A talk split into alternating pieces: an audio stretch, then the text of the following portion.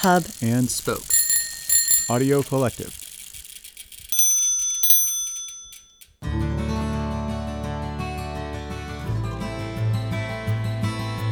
Hi, I'm Willow Belden, and you're listening to Out There, the podcast that explores big questions through intimate stories outdoors. Before we get started today, I have a favor to ask. I'm in the midst of planning out our next season, and I'm really excited about the stories we're going to be producing. But creating those stories is expensive. We spend months, literally months, crafting each narrative, and producers need to get paid. We also have costs for music, audio hosting, and much more. My goal is to raise $9,500 by the end of this year to help cover those costs. If Out There brightens your day at all, please consider joining me in investing in our next season. There are several easy ways you can contribute. Just go to outtherepodcast.com slash support or click the link in the episode description to get in on the fun. Again, that's outtherepodcast.com slash support. And now, on to our story for today.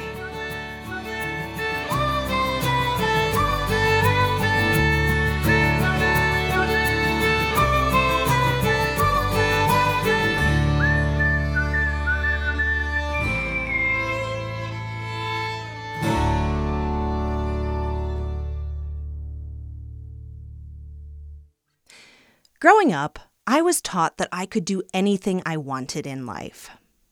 I had a mother who was fiercely independent. She had built an impressive career for herself. She had traveled the world. She knew how to use power tools and hike mountains and go camping. And she instilled in me this idea that I was capable of anything. My mom was definitely ahead of her time. But even so, I think a lot of women in my generation received similar messaging. We grew up in an era when traditional gender norms were being questioned. Finally, girls were allowed to have ambition.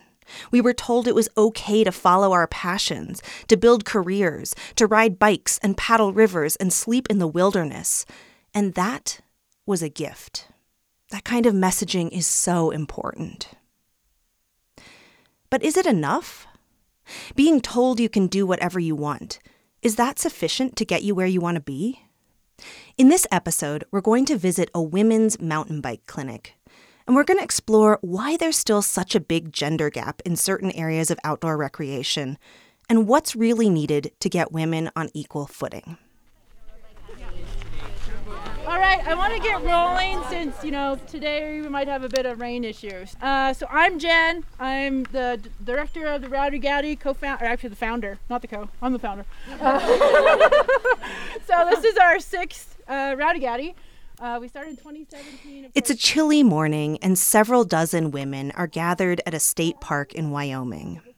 They're decked out in colorful bike clothing, and the excitement in the air is palpable. All right, so what I'd like to do is introduce the coaches. So, coaches, can you go over by the green box? All right, we'll start with Leslie. she was first a camp participant, and now she's a coach. As each coach is introduced, they do a little dance, and the group erupts in laughter. Playfulness is clearly a priority here. Next, we've got Sarah. She's pretty a pretty big deal. I don't know if you know about her, but she went to the Olympics.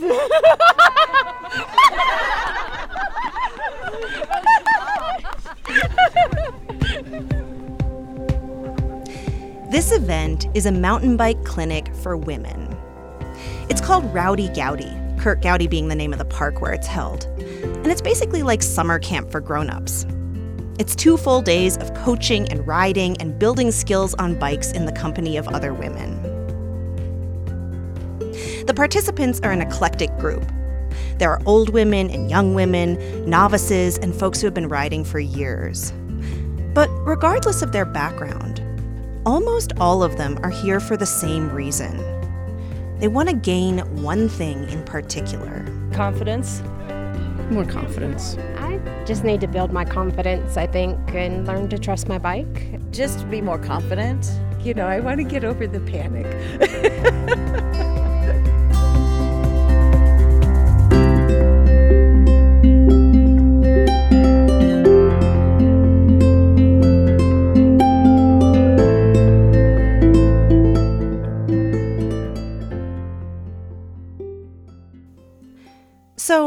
actually participated in the Rowdy Gowdy Bike Camp before, back in 2017.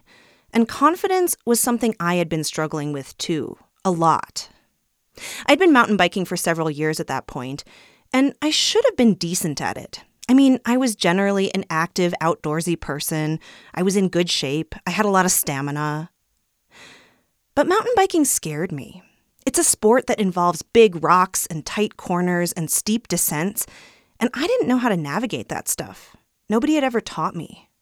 So when I got to a gnarly section of trail, I usually chickened out. I'd just get off my bike and walk. And the more I did that, the more I backed down from obstacles, the more I doubted myself.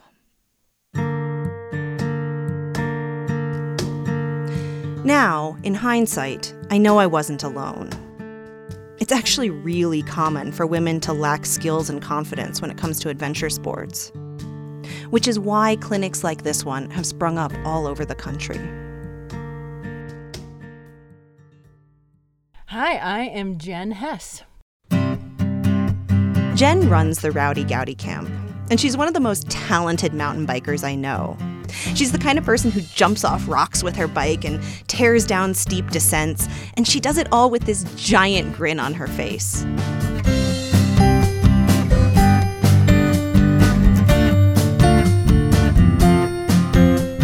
But it wasn't always that way. Her start with biking was actually pretty rough. So this is gonna go way back. I was 11, and my I want to be like my brother. he got a paper route, and he got enough money. He bought a used little GT BMX bike, and he rode his paper route on that bike. And I thought that was the coolest thing.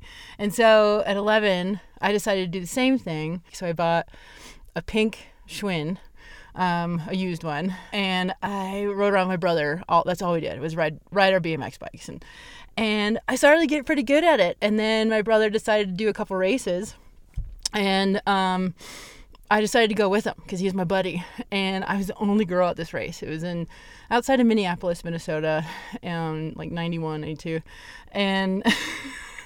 I was the only girl, and I was very shy at the time. And boys made fun of me because I had a pink bike. I was the only girl, and I got so like frightened that I just went home. I didn't even ride, didn't do the race, didn't do anything, and I uh, from then on I, I walked away from bikes.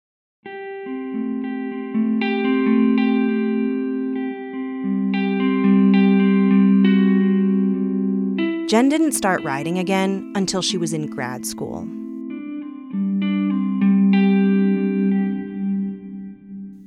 By that point, she had moved out to Wyoming, and there were a lot of trails in the area, and she had this friend who was into mountain biking. So she started riding with him. I learned by trial and error. You know, it was by basically trial by fire, and I crashed a lot, and I just wanted to keep up. This friend did not go easy on her. But even so, she loved it. The best thing about it was that you got away from work, all the stress in your life, and you had to be present on what you were doing. Like you couldn't think about like, oh, I gotta do this analysis, it's not working. You know, it feels like you're a kid again because you don't have all the stresses that adults have. You know.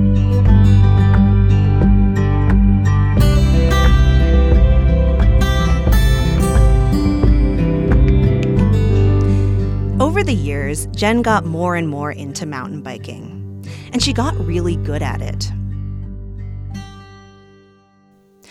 But there was something that bothered her. She was often the only woman, at least on the advanced trails. This wasn't exactly surprising. Mountain biking has always been a male dominated sport. Like, really male dominated. By some estimates, almost 84% of mountain bikers identify as men. But still, Jen was miffed that there weren't more ladies out there. And so she started thinking. For some time already, she'd been helping out with mountain bike camps for kids. And kept having the parents ask us, like, when are you going to put an adult camp on, you know? And we kind of just laughed about it, ha ha, you know, like, yeah, that's right, you know, and we just kind of focused on the kids.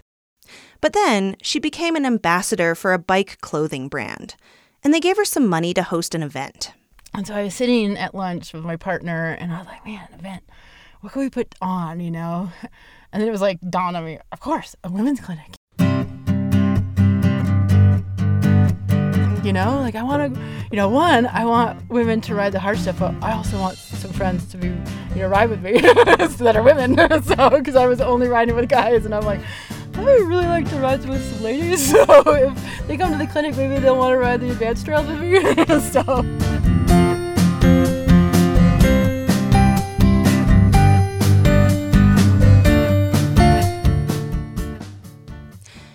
So, pause. If your goal is to get more women into mountain biking and help them advance in the sport, a skills clinic makes sense. But why is it that women specifically need clinics like this?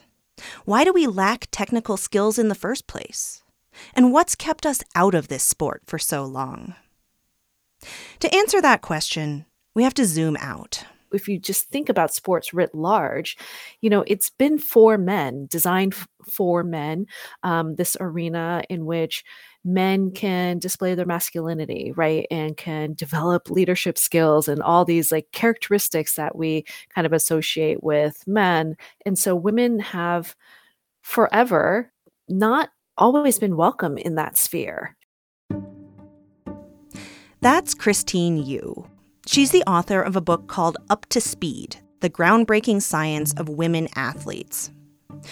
And she says there has been progress. Many more women and girls are participating in sport these days. But there definitely are certain sports where that gender gap and disparity is more pronounced. And it seems to be concentrated in kind of like those action and adventure sports. So, like things like mountain biking and surfing and and the like, right? So what's up with that? Why is the gender gap so pronounced in adventure sports? Kate Evans is a professor at the University of Wisconsin La Crosse, and she studies women in outdoor recreation. She says there are several things that come into play, but a lot of it boils down to what we learned or didn't learn as kids when girls are um, really little, right? They're told like girls aren't supposed to get dirty, right? Girls should be inside, like they should be playing, um, you know, house and, and, doing those kinds of things, while boys should be outside getting dirty, playing with sticks and mud and, and that kind of thing. As we start thinking about outdoor skills, right? So learning about how to be in the outdoors and how to build fires and to you know hunt and fish and those kinds of skills. Traditionally those are skills that are passed on from father to son. And so girls are often just left out of the mix in terms of how to even gain those skills. We're seeing some of that changing but the women now right what they came up through very much were those more traditional sort of male versus female skills within our society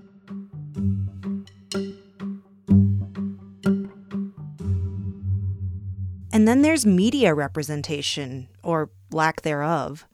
Both Evans and Yu say that's a big deal. Because, I mean, it's cliche, but like if you don't see yourself in the sport, um, it's harder to then do the sport. And a lot of times when we see people who are portrayed in the media, we see um, men who are sort of these rugged, you know, muscular you know people that are mountain bikers or rock climbers or you know they're sort of the ones that are they're doing the things in the pictures right? And women if portrayed at all are the girlfriend or the cheerleader or the one that are sort of on the side watching.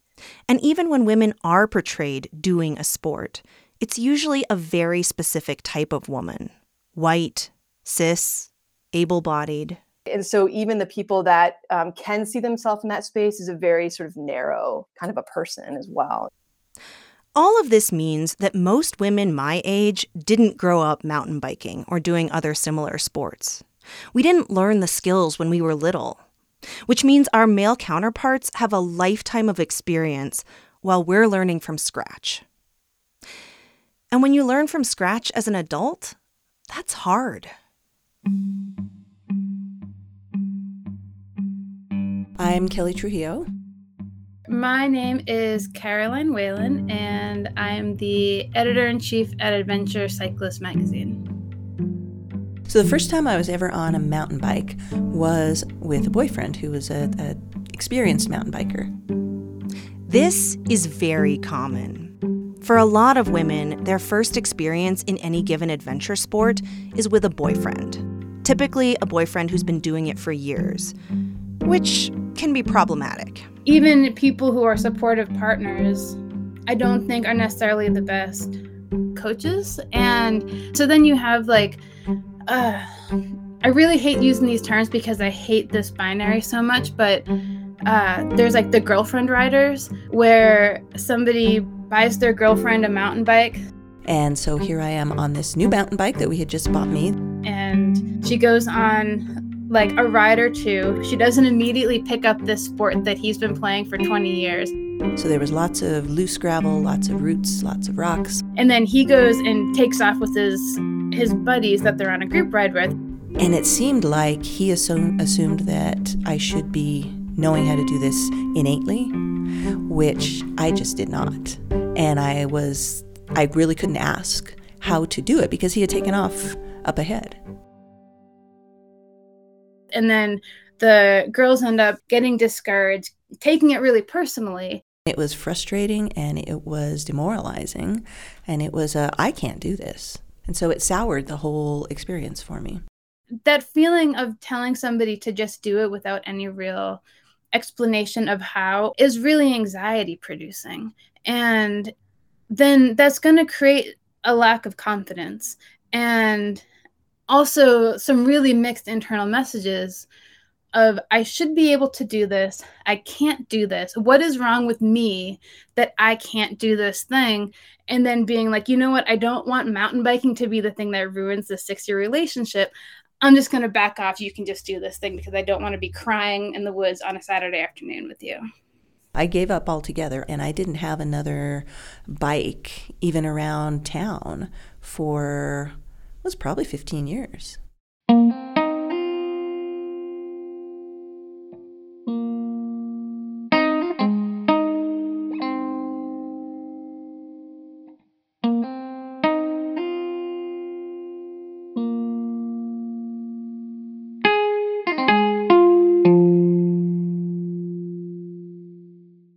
A lot of times folks don't understand that beginners need some help and it's hard to just try it as an adult and get better. That's Jen Hess again, the founder of the Rowdy Gowdy Camp. And so I think as an adult, it really helps to break down the whole process and, and kind of take a step back and try to figure out a progression um, step by step to, to work on your skills.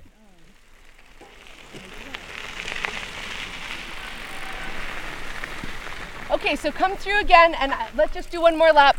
And I want to see first, take some time in that neutral position. Back at bike camp, participants have been broken into small groups. They're riding over wooden ramps and through orange cones, and there's even a station where they've got their wheels up on a picnic table. It's supposed to simulate a steep hill, and it helps you learn how to position your body correctly. Now, let's. Are you in your ready position? You've got yeah. your level pedals. Um, hover your hands off of your handlebar and just feel where your balance point is. Oh my gosh. you got it. You got it. You got it. You got it. Yeah. You got grace. Okay. Nice. Woo. Yeah, nice. It's cold and raining, but spirits are high, and there is so much encouragement. Every little success is celebrated. Nice! Beautiful, Riley! You got it. Nice! That, that was great. Better. That was smooth. Did that feel better? Come on, yeah, Christy. Yeah,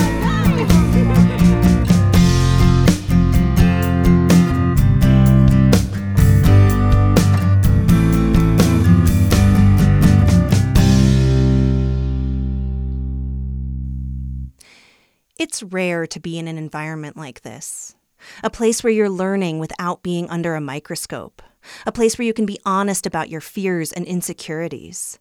A place where you can take risks and make mistakes and blunder your way through things, and everyone will support you 100%.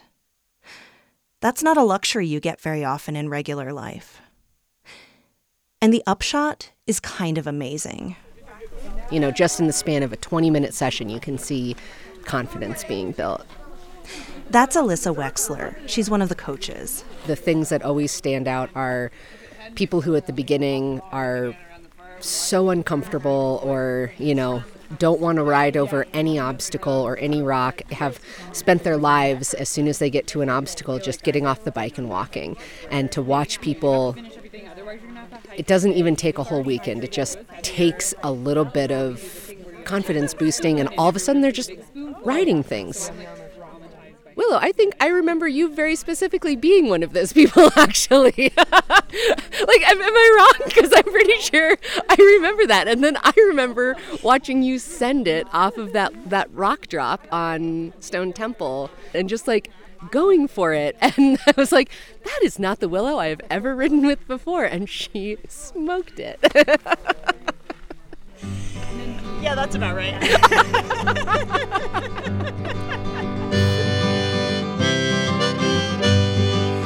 I remember that weekend at bike camp back in 2017 so vividly. I showed up and they had set up this obstacle course for us, like an actual obstacle course. There were these tight corners we had to navigate and long, skinny platforms to ride over, almost like balance beams for your bike.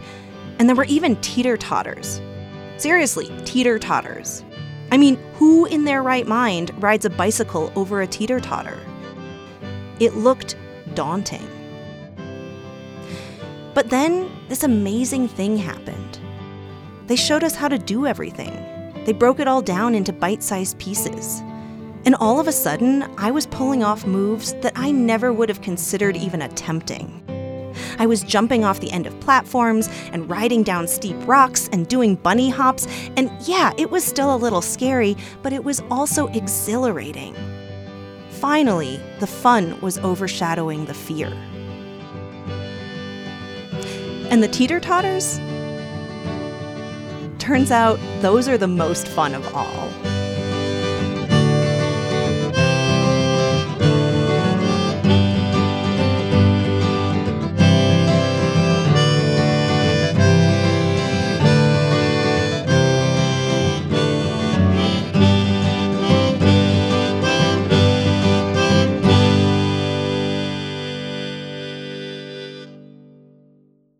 They're always in this stuff now for me is is a little bit of the oh yeah, huh, watch me, I can do this, I'm gonna do this.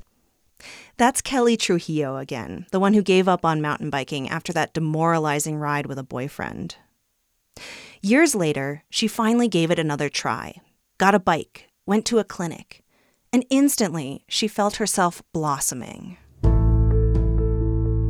We're riding on this stuff that was, I now know that these were some, they were intermediate trails there. So we went around this thing and there was this big drop off and I was scared. I went sideways and, and I, I mean, I, I, eek, I did like a little girl scream, but then we went through it and like, okay, well, there we are. All right. And it was just great. I felt like I had, it felt like a milestone. It was a, I can do this. See, I can do this. I just need some instruction. These days, Kelly gets out mountain biking multiple times a week. And this year, at age 56, she did her first race.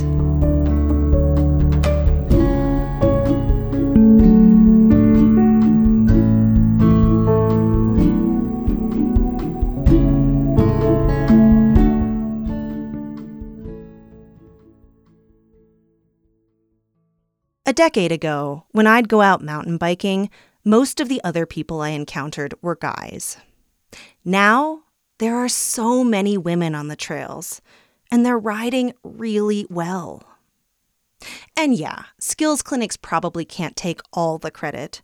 Just like there are a lot of factors causing the gender gap, there are a lot of puzzle pieces contributing to progress. For example, these days there's more media representation of women in the outdoors. There's more gear and clothing that fits our bodies. There are whole organizations dedicated to getting little girls into biking. But I do think there's a fundamental truth that these women's clinics are tapping into. They're based on the premise that when it comes to social change, it's not enough to just open the door. Yeah, it's great to tell people of all genders they belong. It's great to invite us to ride bikes and scale cliffs and surf waves.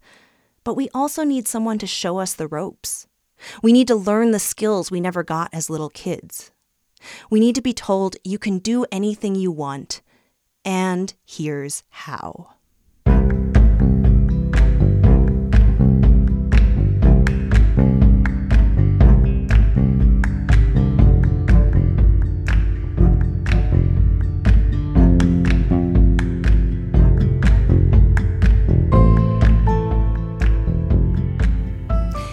You enjoyed this story, please consider supporting out there.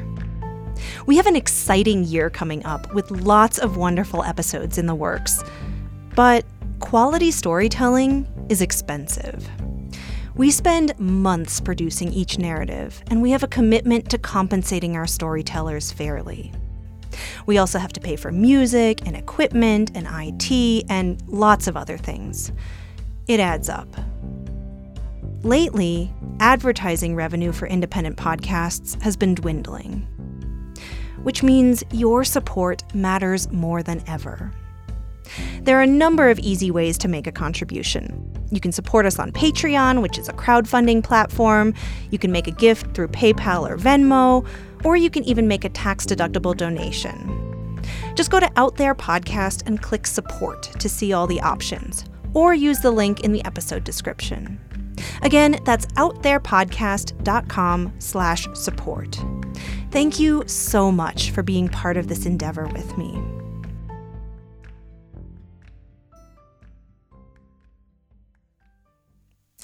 Coming up next time on Out There. There's a saying that how you spend New Year's is how you're going to spend the rest of the year. Maya Croth wanted to gain confidence.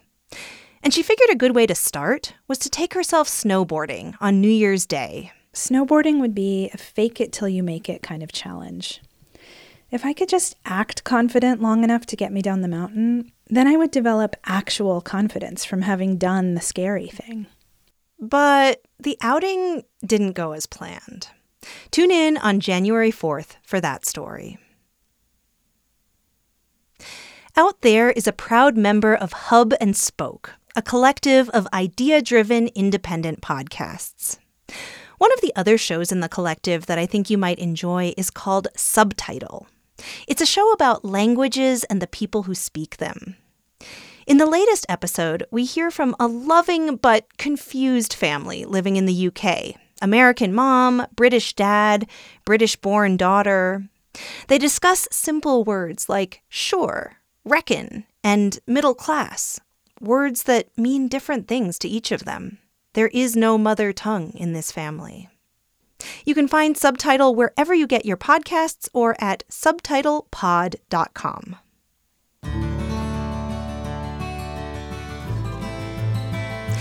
Today's story was reported, produced, and sound designed by me, Willow Belden.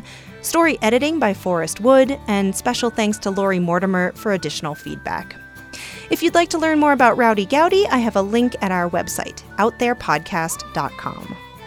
Out There's advertising manager is Jessica Haig. Our audience growth director is Sheba Joseph.